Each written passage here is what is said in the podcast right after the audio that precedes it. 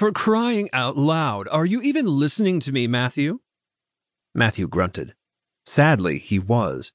He'd been listening to his cousin Bryce rant for the last hour and a half.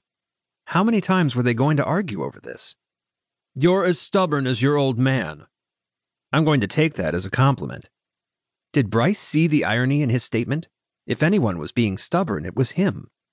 Matthew had lost count of how many of Bryce's proposals he had shot down.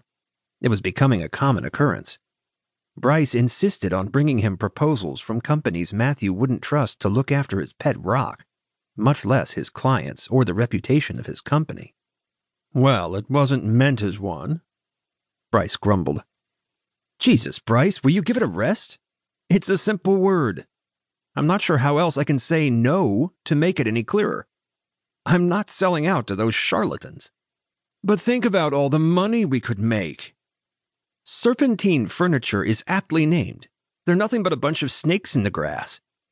They buy the cheapest materials, advertise their products as luxury items, and then, when their shoddy pieces fall apart, they blame the customer. Their guarantee is a joke, and their insurance is nothing short of highway robbery. They're about profit and nothing else. Hart and Home is about more than money. It's about quality. Our client list dates back to my great-grandfather. We're talking generations of loyal customers. I'm not going to throw away our legacy, my legacy, for a quick buck, and that's the end of it. Bryce threw up his arms in frustration. He turned to Matthew and placed his hands together in prayer. Will you at least take a meeting with them? Meeting with them would imply interest, and I have no interest. I'm not doing it. You!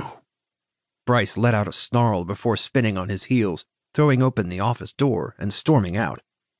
Had the glass doors to Matthew's office not contained hydraulic hinges, his cousin would have shattered them a long time ago. A heartbeat later, Adam poked his head into the office. Is it safe? Matthew sighed. For now? Do you want to warn the acquisitions department? Already have, Adam replied with a bright smile. The second I saw the vein on the side of his head throbbing, I called Joanne. The team decided to go out for lunch today. They'll be gone by the time Bryce makes it there. Good. Bryce not only had a foul temper, he had a habit of taking it out on his employees. Well, technically they were Matthew's employees, but Bryce was head of the acquisitions department. Bryce was a great asset, or at least he used to be. He had been hired by Matthew's father, Martin, back when his father had been running the company. Bryce had shown a lot of promise, bringing in reputable clients and working toward the hopes of running his own office one day. After Matthew's father retired and passed Hart and Home on to Matthew, Bryce changed, and not for the better.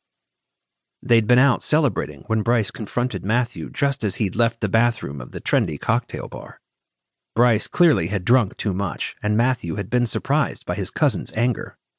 We both were supposed to be celebrating, Bryce spat out. Matthew stared at him.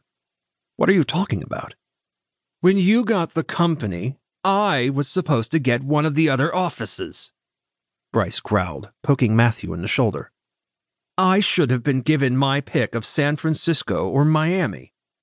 That was insane. Why would you think that? Mauricio is doing an amazing job in Miami, has been for the last ten years. And Sharon's been fantastic heading the San Francisco office. Why would I replace either of them? Because we're family. Bryce swayed before throwing out a hand to steady himself against the wall. Bryce, it doesn't work that way, Matthew said gently, hating that his cousin was so upset. Bryce might be good at what he did, but he wasn't ready to manage an entire branch. You got the company. Well, yeah. I've been working alongside my dad for years, and I'm the next in line to inherit. As an only child, Matthew was his father's sole heir, but that wasn't news to Bryce. Bryce had been ready to argue some more, but when Matthew's father showed up, Bryce quickly excused himself. He didn't bring up the matter again. They hadn't always seen eye to eye after that, but they still worked well together. Lately, though, all they did was argue. Matthew hoped it was just a bad spell Bryce was going through and that it would pass. He hated to think Bryce no longer had the company's best interest in mind.